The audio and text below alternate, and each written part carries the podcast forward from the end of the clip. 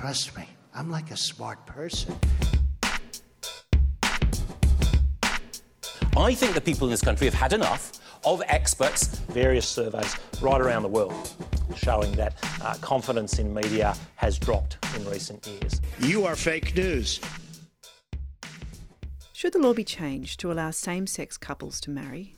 All adult Australians are being asked this question in the Same Sex Marriage Postal Survey, conducted over recent weeks, against a backdrop of intense and often bruising debate. I'm Sunanda Creagh. And I'm Lucinda Beaman. And you're listening to Trust Me, I'm an Expert, a podcast from The Conversation where we ask the academic experts to inform us about everything from the curious to the serious. Today, we're tackling some of the biggest issues emerging in this incredibly fraught national debate on same sex marriage. Things like what does the Bible really say about human sexuality? And how does the law protect people's right to hold religious beliefs, as well as people's right to be free of discrimination? We're starting today with Dr. Jennifer Power, who authored a recent fact check article for The Conversation, testing against the evidence claims that children do best when they're raised by a mother and a father. Now, Lucinda, you're our fact check editor, and you edited this piece uh, by Dr. Power. Uh, as you were reading through it, what really struck you about what she had to say? Look, what struck me in terms of the spread of misinformation is that some of the studies that are being cited today as credible sources were actually widely critiqued, reviewed, and in some cases discredited many years ago, yet they continue to be cited uh, as credible uh, sources to support people's claims about how children um, fare when they're raised in different types of families. That's right, and I, I, felt like some of that nuance really hasn't come across in a lot of the debate. And it's not always clear, you know, how those studies are designed or what they actually looked at, what types of questions they asked, or who they've who they've sampled, who they've actually surveyed. So um, I really like the way that Jennifer sort of teases that out and explains the impact that survey design and research design can have on the outcome that you get. Dr. Power is speaking today with the Conversation's Deputy Health Editor, Sasha Petrova.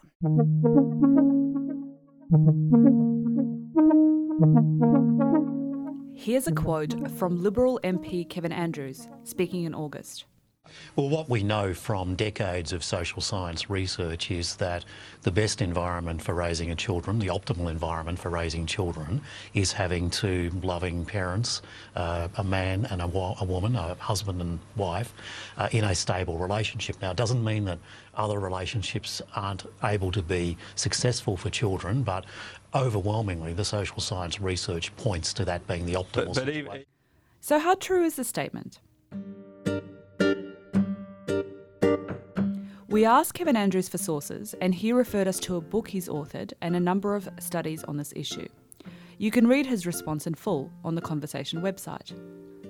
But, according to this expert, that's actually not what the majority of research shows. There's been a lot of research on this topic over a number of years, and the vast majority of that research really shows that there are no differences in terms of outcomes for children, whether they're raised in a opposite sex couple household or a same sex couple household. And that's been pretty consistent across many, many studies in different locations and over the last 10 or 15 years. That's Dr. Jennifer Power, Senior Research Fellow at the Australian Research Centre in Sex, Health and Society at La Trobe University. She's reviewed the scientific literature and conducted her own studies on this question. So, how can different studies come up with such different results? It often depends on what exactly the studies are measuring. So, as I understand it, Kevin Andrews has been a long time supporter of marriage. so, marriage as opposed to people living in a de facto relationship, people of either gender. So, he's referring to those studies, and there are, he's right, there's lots of them, which show children raised in a couple, raised by a couple, in a couple relationship that's been stable over the course of that person's childhood tend to do better than kids raised in other circumstances, whether that's single parents or circumstances where there's been a divorce or a separation. Okay, so studies show stable relationships are good for kids, but that in and of itself doesn't tell us much about children raised by same sex couples. To understand the studies on that factor and child well-being, we need your permission to get a bit technical for a second. Opponents of same sex marriage um, critique a lot of the research that's happened in that area on the methodology. So it gets a bit technical, but essentially, a lot of those studies have used um, what we call convenient samples or op- opt in samples, where you advertise a study and people opt into that, um, versus population based studies, which are those sort of random digit dial studies where you might pick, say, every fifth person on the Medicare register or something. So there's been a few studies um, which have used a more random sampling approach, considered the gold standard. Um, and so they, they argue that these studies are the best studies. Um, and they have shown that children with same sex couple parents are, are poorer on a range of different measures. The problem with those studies is that the way they've defined who's been raised by a same sex couple can be a little bit dubious. So, for example, in one study, which is the one most regularly cited, called the Regnerus study from Texas, actually they compared people who are raised in a heterosexual marriage from birth versus anyone who had a parent who'd had a same sex relationship. So that may have been kids who'd experienced divorce or separation or who'd been adopted or who were raised by single parents. So the definition of um, who's been raised by same sex parents isn't always very clear or consistent in those studies. They essentially put people into a category of being raised by a lesbian parent or a gay parent if one one of their parents had ever had a relationship with a same sex, so a romantic relationship with someone of the same sex during that child's childhood between zero and 18. Um, and they compared those kids to any kids who'd been raised from birth by a heterosexual married couple mm. who stayed together. Mm. So essentially, what you were comparing was kids who'd had a very stable upbringing yeah. versus kids who'd had a whole range of different upbringings, including um, experiences of divorce and separation and family conflict or single parenthood. And so that did show differences. Um, it, it, did show kids in the same sex parent group didn't fare as well. And that study has been widely cited, widely lauded by opponents of same sex marriage and they say it's way more valid than any other study because it, because of its sampling methodology. This is the Regnerus study. Yeah, yeah, it's the Regnerus study. Um, so I will add that that study's actually been widely critiqued for its poor method of identifying who was raised by a same-sex parent and for basically comparing apples and oranges. Yeah. And there were some researchers from I think Washington University who had access to the data set and they reanalyzed it using a different method of identifying who was raised by a same sex couple, and they found no differences in the re- reanalysis.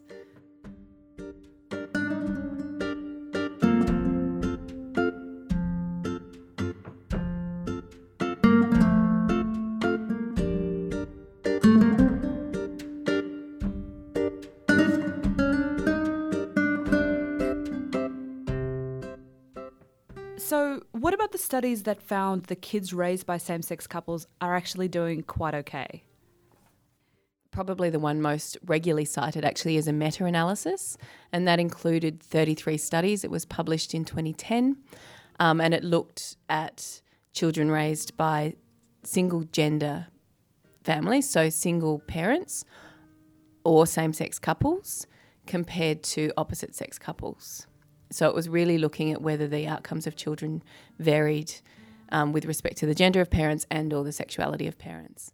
Um, and that found children raised by same-sex couples um, didn't fare worse on any of these measures. So it was looking, um, and so they looked at educational measures, they looked at a range of psychological measures, things like cognitive development and early sexual activity um, and drug use, that kind of thing. And so they didn't actually find any differences across those 33 studies between children raised by same sex versus opposite sex couples. Dr. Power cited another Australian study on 500 kids who had been raised by at least one same sex attracted parent. The study found those children did just as well as others. Similar results were found in data from the US National Survey of Children's Health. However, Jennifer Power is upfront about the limitations of many of these studies, particularly those that rely on people volunteering to be involved in the research. So essentially, most of these studies are widely advertised. We're looking for parents with children, same sex couple parents with children to participate in the study, um, and people opt in. And, you know, that's by necessity because there isn't obviously a census or a sampling frame of same sex couples that can be drawn on for this kind of research. Mm-hmm. So it's a pretty common method when you're doing any kind of research with in humanities or, or with minority groups. But the problem with this it, is that it can introduce bias into your sample. So you might attract people who are more connected to community or more connected with services because they've heard about the study. You might find people who are more assertive or active or confident or better resourced than other families who choose not to participate in the study. Or you might find people who are actively wanting to present a particular view, which is the main criticism made of these studies. So it's often argued that the parents only participate in these studies because they want to prove that their families, that their kids are doing well.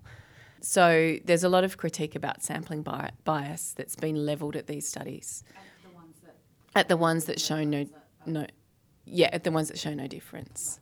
And so a lot of people who oppose same-sex marriage basically write off all the research in that in that area on the basis of it being a, a, convenient sample. Although bearing in mind there are some emerging studies that have used population data, such as the the one I just referred to on the U.S. National Survey of Children's Health.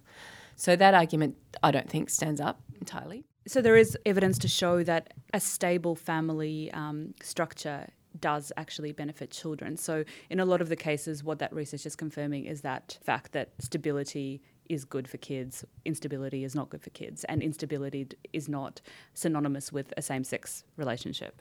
That's exactly right. And so, uh, so Kevin Andrews' comment on being on there being decades and decades of research showing that kids do better with marriage is about stability. So yes, exactly what you just said. Kids do better with um, stability in terms of their who's raising them, in terms of where they live, in terms of not having a lot of change over the course of their life, or conflict. Conflict is well known, well documented to be bad for kids, so parental conflict. So I guess what that shows is that it's really not a black and white issue. It's really not uh, a case of saying you know one one um, type of family does better than another type of family. There's so many factors to account for, and being in a same-sex attracted relationship is really just one factor among very many. And the studies that have compared the two, you know, same-sex um, couple relationships and heterosexual relationships and kids within those relationships have shown that the two are pretty much similar. I mean, overall, if you put all the studies together. Is that kind of the. Yeah, absolutely. I mean, absolutely. The repeated studies over many times have showed that the kids are fine being raised by same-sex couples. Like it's it's it's really consistent. Limitations of methodology aside, it's it's just that finding's been repeated over and over again. But as we said before, stability does affect children. So anything that can be done to ensure stability, which may be allowing same-sex marriage, because there is evidence that marriage does facilitate greater longevity of relationships, you know, that could actually help outcomes for children.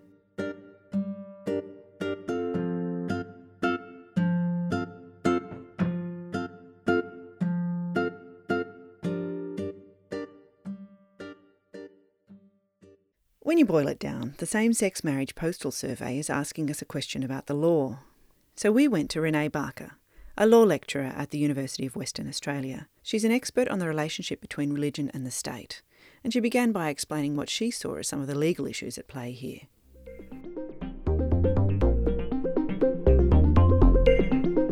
This debate around same sex marriage and whether or not we should legalise to allow for same sex marriage, or as the the uh, debate usually calls it marriage equality, raises a number of issues for uh, freedom of religion.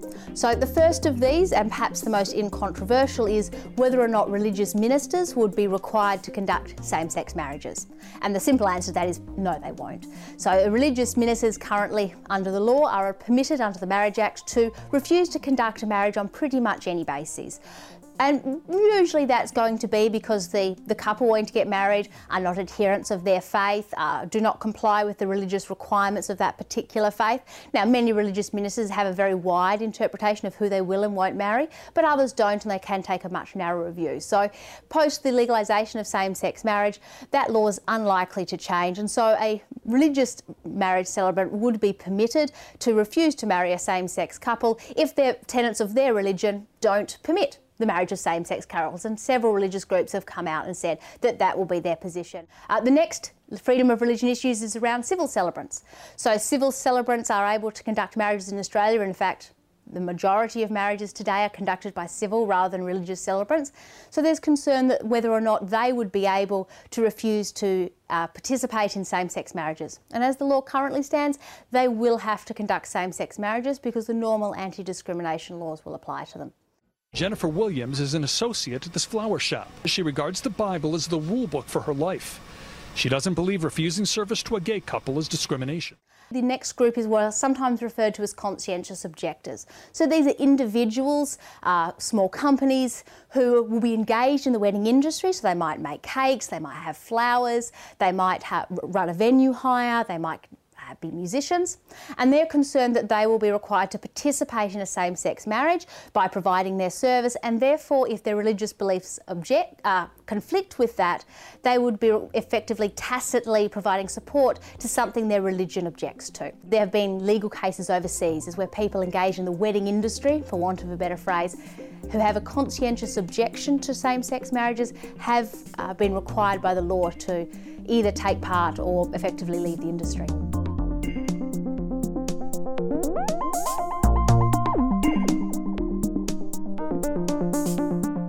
So, businesses and individuals who provide services to the public generally need to comply with the anti discrimination laws. So, if there is a basis in the anti discrimination laws in which they're not permitted to discriminate, so for example, race, age, sexuality, religion, then they can't discriminate in the provision of that service unless they have an exemption. So, for example, religious organisations do have an exemption to some uh, discrimination laws, particularly around gender and sexuality. Um, so if it's a religious organisation providing the service, so example a church with their hiring out their church building, then they probably will be exempt. But an ordinary member of the public providing their services are not permitted to discriminate on a basis that is covered by anti discrimination law. Let's just remind you what this is all about. The owners of a bakery in County Antrim in Northern Ireland, where I live, have been found guilty of discrimination after uh, they refused to bake a cake for a gay customer with a slogan supporting same sex marriage. Gareth Lee, a gay rights activist, took the Ashers Baking Company to court after they cancelled his order for a cake with the message support gay marriage on it. They refused to make it on the grounds they said that it went against their Christian beliefs. So the so-called Cakegate case is a case which involved Ashers Bakery. And in this case, a bakery was asked to bake a cake for a same-sex, pro-same-sex rally. It wasn't actually a wedding industry case, because it wasn't actually for a same-sex wedding, but it was in the, in the same genre. And they were asked to bake a cake that was going to have an image of Bert and Ernie on it and words to the effect of support same-sex marriage. The bakery initially took the application, took the, took the request for a cake, and then later, when they realised what the cake was for and the wording they were being requested to put on the cake, rang the couple back and said, Look, we can't do this. Unsurprisingly, the people who had commissioned the cake were distressed by this and took it to the courts. And in, it's gone through several iterations of the courts in the UK, and it may yet still have some further legal wrangling in the European Court of Human Rights and at higher level. But ultimately, what the court found was that the bakery was not entitled to refuse to take that order. Uh, that raises two very particular issues in human rights. One is the right to freedom of religion, so the conscientious objectors who object to uh, same sex marriage on personal or religious basis, as the owners of the bakery were here. So they are effectively being required to engage in a service which uh, is contrary to their religious beliefs. And the second here is freedom of speech, particularly because this cake had writing on it. So, in effect, the bakery were being asked to make a speech, say something that was contrary to their own religious views. Um, and so, as a result, that raises two very important issues for the current debate in Australia post the legalisation of same sex marriage. In fact, even today, to what extent should and does the law require a person who objects to same sex marriage to provide a service to, that may appear to support a same sex relationship? And second, to what extent should or can they be required to write something or say something that may be uh, supportive of same sex marriages? Honourable members, the Speaker. Almighty God, we humbly beseech thee to vouchsafe thy blessing upon this Parliament. Direct and prosper our deliberations to the advancement of thy glory and the true welfare of the people of Australia. Our Father, which art in heaven, hallowed be thy name. Thy kingdom come, Thy will be done. So, one of the first questions that often gets raised when religion gets raised in any public discourse is Isn't Australia a secular country? So, why is religion even relevant? So, whether or not Australia is a secular country largely depends on what you mean by secular. But in Australia, this place to start is Section 116 of the Australian Constitution. So that section, amongst other things, prohibits the federal government from setting up a state church. So in Australia, we don't have a state church, unlike, for example, the United Kingdom, which has the Church of England as the state church, and many other countries through Europe and around the world have state churches. So we're prohibited from doing so, and that makes Australia formally secular. Beyond that, Australia is secular in that, at a political level, religion isn't the dominant discourse, it is one discourse amongst many. So Australia takes what's known as a pluralist approach to secularism. Rather than saying religion over there, uh, separate to the state, we say that religion is one voice amongst many in public discourse. Politicians, for example, are quite free to express their religious views, but that's not given any more privilege than a politician expressing their secular views. How does that play out in this particular context? Is that those arguing on religious bases against same sex marriage are once again just one voice amongst many, as are those arguing for uh, same sex marriage on non religious bases.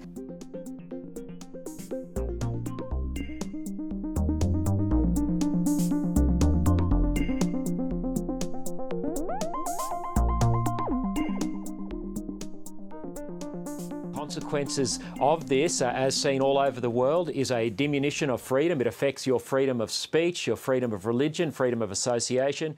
Freedom of religion is not absolute and neither is anti discrimination law. Both are rights, absolutely, but both have limitations, particularly where they impinge upon the rights of others. And in this instance, they may well impinge upon each other. So the right to freedom of religion may be impinged and impinged upon freedom, right to anti, not to be discriminated against. And so, therefore, getting the balance right is going to be first a question of working out what, as a society, we believe that balance should be.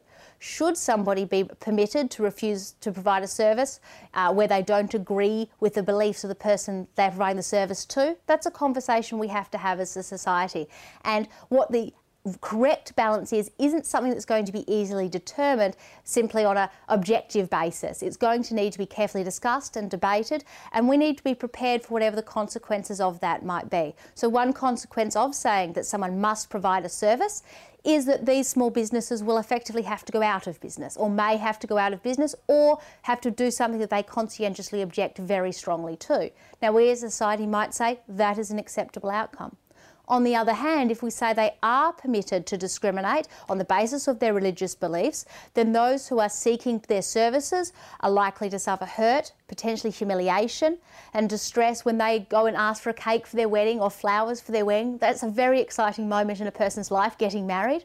Now, in some circumstances, they will easily be able to find another service provider but that may not always be the case. So, are we prepared to have a situation where somebody seeks a service and because of religious objections, they're unable to provide a service provider to help them with their wedding? So, we need to decide which of those two outcomes, or somewhere in the middle, we are prepared as a society to be acceptable, and that's going to need a mature, reasoned, uh, polite political debate, um, and I'm not quite sure we're having that just yet. As the same sex marriage debate has unfolded, we've heard some in the no camp appeal to biblical values to support their case. But what does the Bible actually say on this question? Our final guest today, Robyn J. Whitaker, is really well placed to answer that question. She is a lecturer in biblical studies and an expert on particularly critical biblical scholarship. That's where academics draw on literary criticism, archaeology, history, philology, that's the study of language in written historical sources, I checked that out and looked it up, and social science to offer the most plausible, historically grounded interpretation of the Bible. Conversation Deputy Editor Charis Palmer sat down with Dr. Whitaker to find out more. The first thing I'd say is that not all Christians are opposed. There's a significant, in fact, if we believe the polls, the majority of Christians who just attend church do support marriage equality. I think what we're seeing here are a couple of dynamics. One is uh, what I would call the dying cries of Christendom, and that is we have church leaders who are so used to being the ultimate moral power in society. Um, and having huge amounts of influence, and not coping so well with having that wane as society is changing. And um, the recent census, you know, pointed to that shift that Christians are still the slight majority altogether, but actually there's been a massive decline and an increase in other faiths. So it has to do with power. And then I think for a lot of Christians, it has to do with how you interpret the Bible. Uh, and that there are these biblical passages that seem to condemn homosexuality, and and f- therefore it's about defending biblical authority, and that can be very closely aligned with defending God. As an ordained Uniting Church minister and an academic, how does same sex marriage make sense to you in the context of your faith? Do you think Christians who support marriage equality are being heard? I think we are being heard to a certain extent. I think the no voice is coming out louder in media. For me, I make sense of it in my faith in a couple of ways. The first is to say there is a clear separation of church and state here. So, as a Christian, I want to live in a society that is fair and equitable for people, you know, of all faiths and none. And so, supporting a change to the Marriage Act so that same sex people can get married for me is about just the kind of society I want to live in, which is an equal one. But as a person of faith, I also would be in favour, and, and this is where perhaps I differ to some Christians. I would also be in favour of having Christian marriages for people of the same sex. And that to me is probably based on a different set of criteria and has more to do with a theology of marriage that says two people making a radical, lifelong commitment to each other reflects in some ways the kind of commitment that God makes to us as human beings. One uh, that is mutual, one that is covenantal, um, and and requires a, a deep commitment. And for me, that is a good that can apply whether it's we're talking people of the opposite sex or not. What does the Bible specifically tell us about marriage and homosexuality? Is homosexuality really something a Christian God would not tolerate? This is the, the tricky area. In short, I would say the Bible actually says nothing about homosexual marriage. And that's because culturally it didn't exist two to 3,000 years ago when most of the Bible was written. Um, and there's some debate amongst scholars about if there was even an understanding of kind of homosexual orientation or sexual orientation generally. There are, there are some people who say that was understood to be a, a preference in the ancient world, but it's really hard to, to know that with any um, definitive knowledge. What the Bible does talk about um, when it does address sexuality, which it actually doesn't talk about very much, despite what might be the perception in the public sphere, is the Bible does appear to condemn same sex acts. And I think here we get into difficult translation issues. So often, what the Bible is condemning is um, two people who are perhaps married and are therefore, you know, their same sex activity is part of adultery and a wider kind of critique of any kind of immoral behaviour. We also have passages that talk about they, they're condemning, and, and the Greek words that get used are words that probably are describing pederasty. So that's um, sex between older men and boys who are often even their trainees, um, their interns, that kind of thing, um, or prostitution, male prostitution. And there, I think we're seeing a condemnation again of any kind of sexual act that's outside some sort of agreed societal structures.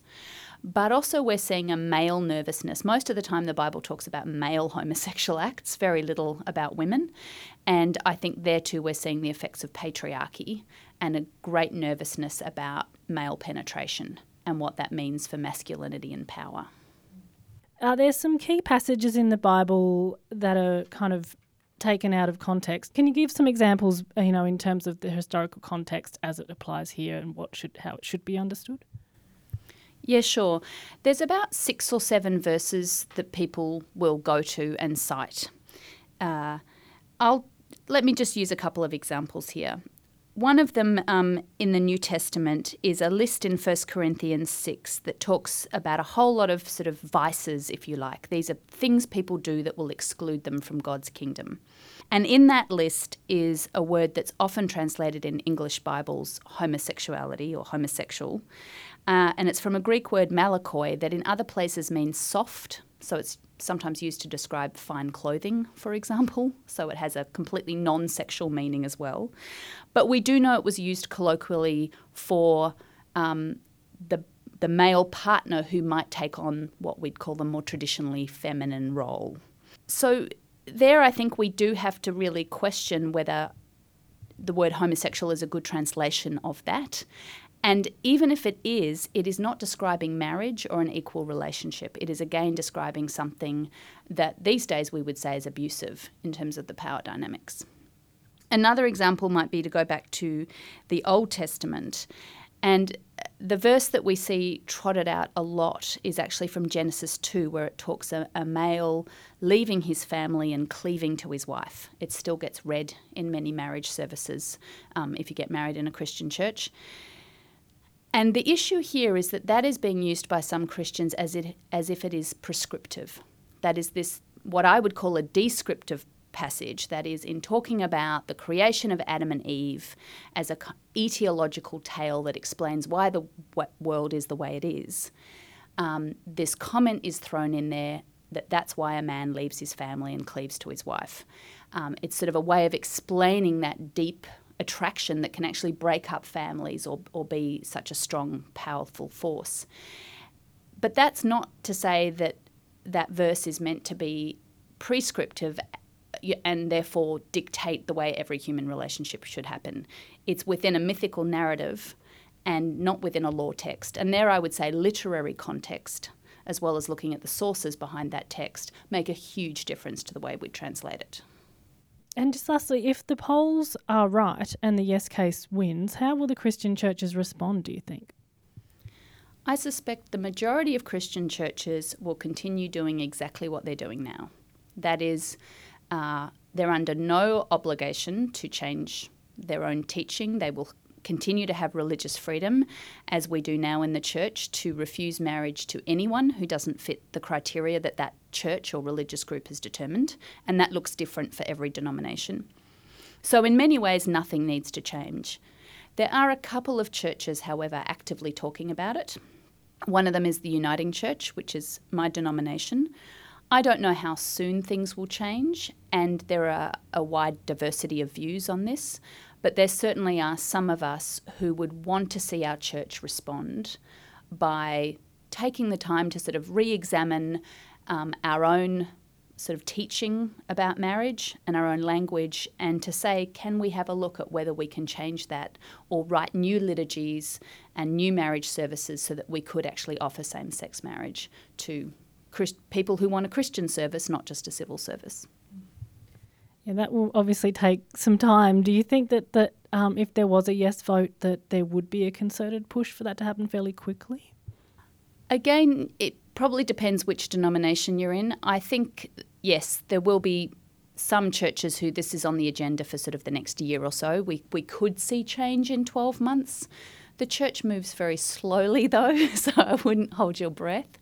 Um, having said that, in America, when the state law changed, uh, within about two years, we saw some major denominations, so they're the Episcopal Church and then the Presbyterian Church, in 2015 both changed their own um, teaching so that their clergy could, if they wanted to, they were under no duress, but it was a matter of conscience that their clergy could offer same sex marriage. And we've seen that happen more recently in Scotland and some other places. So I think we will inevitably see change. It could take a few years. It's really interesting. Um, was there anything else that you would add? I think when we face a change to the Marriage Act, we're seeing a lot of fear of just change itself. And it helps to have a bit of a historic perspective that marriage, the Marriage Act itself has already changed several times in the last 100 to 120 years. Once upon a time, a woman had to quit her job when she got married. Um, before that, she was actually considered virtually property um, and didn't have the same rights under the law. Um, you know, more recently we changed to no fault divorce. In each of those instances, uh, you know, society has carried on. I would say we're actually the better for it. And the churches have been able to continue to practice according to their own um, doctrines and teachings. So we're seeing a lot of confusion about change is bad, slippery slope. Um, effects on religious freedom. And yet, this is something we've done as a society numerous times in the last century. And I would say each of those cases has actually been better, particularly for those who have had less power, like women, and in this case now, the LGBTI community.